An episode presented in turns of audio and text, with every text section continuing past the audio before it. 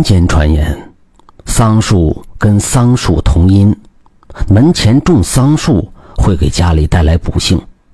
这不，安平镇的财主李有福家门前就有一棵桑树，长得枝繁叶茂，都快比他家的房屋还要高了。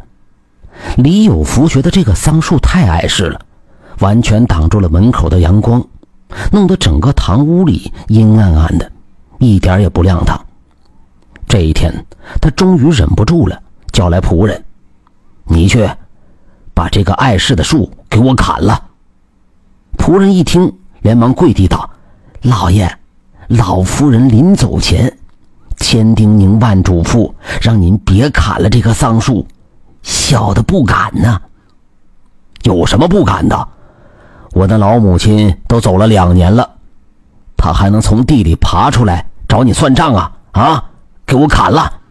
李有福把这话说到这份上，那仆人还是低着头，小声道：“小的不敢呐。”这可把他气坏了，当场踹了仆人一脚：“没出息的东西，我自己来。”都说门前种桑树不吉利。也不知道老祖宗是怎么想的。他拿过斧子，鼓足干劲儿，终于把桑树砍倒了。树倒的那一刻，整个堂屋都亮堂了起来。李有福抹了一把大汗，大笑道：“嘿嘿，这才对嘛！这阳光照进来，这屋里才像回事。呃，去把我砍倒的这棵树给我烧了。”晚上，一家人坐在饭桌上吃饭，李有福正在跟家人吹嘘。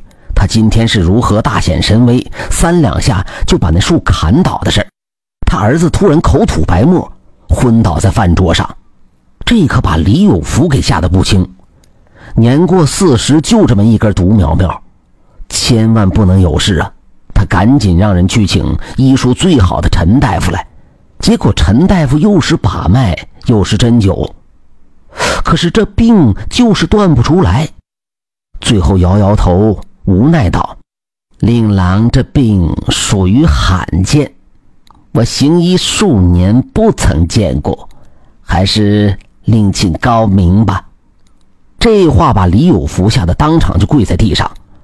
陈大夫都断不出来，他想不出这安平镇还有谁能救得了他儿子。看着儿子的病情越来越重，整个人脸色发白，躺在床上一动不动。李有福急得头发大把大把的掉，最后救子心切的他，在镇里到处贴上悬赏单，谁能看好他儿子的病，就送他黄金千两。重赏之下，来给他儿子看病的人数不胜数，可惜没有一个人看出个所以然的。到了第七天，李有福府上来了一个乞丐，一见到被他砍剩下的桑树桩，就大呼。你坏了大事了！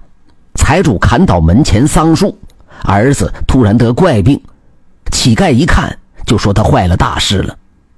这话把李有福气得不轻，他黑着脸呵斥仆人：“府上闯进乞丐，没人管吗？还有这个桑树桩，怎么还没有人给我挖出来？啊！真当我现在没空教训你们吗？”乞丐率先接过话茬。不要这么大的火气嘛！是我自己闯进来救你儿子命的，你骂人作甚呢？李有福一听这话，瞬间态度大变，把乞丐迎进家里。哎呦，能人，您说我儿子这是怎么回事啊？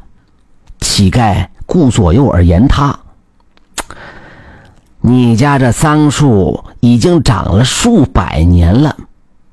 你老母亲临走之前告诫你别砍，你为什么砍了呢？李有福就有点不耐烦。哎呀，这树太碍事，砍了就砍了。你快说说我儿子是怎么回事吧。乞丐笑得高深莫测。呵呵呵，你家这祖屋建的位置可谓大妙，又是吉凶，又是吉吉。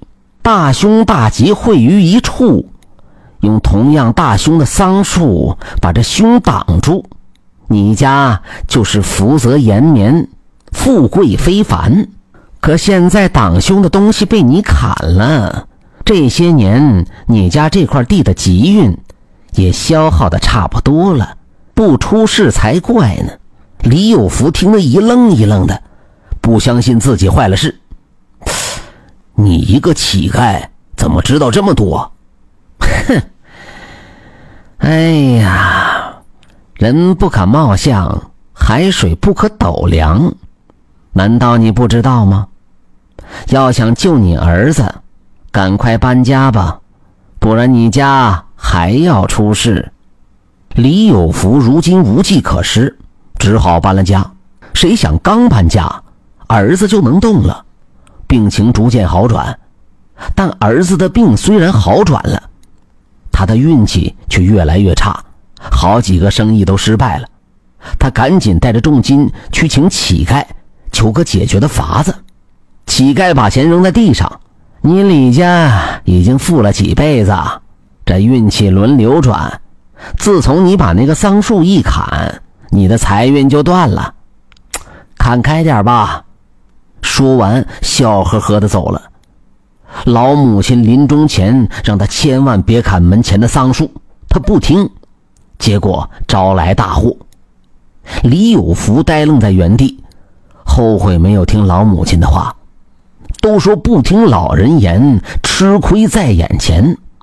他如今算是彻底懂了。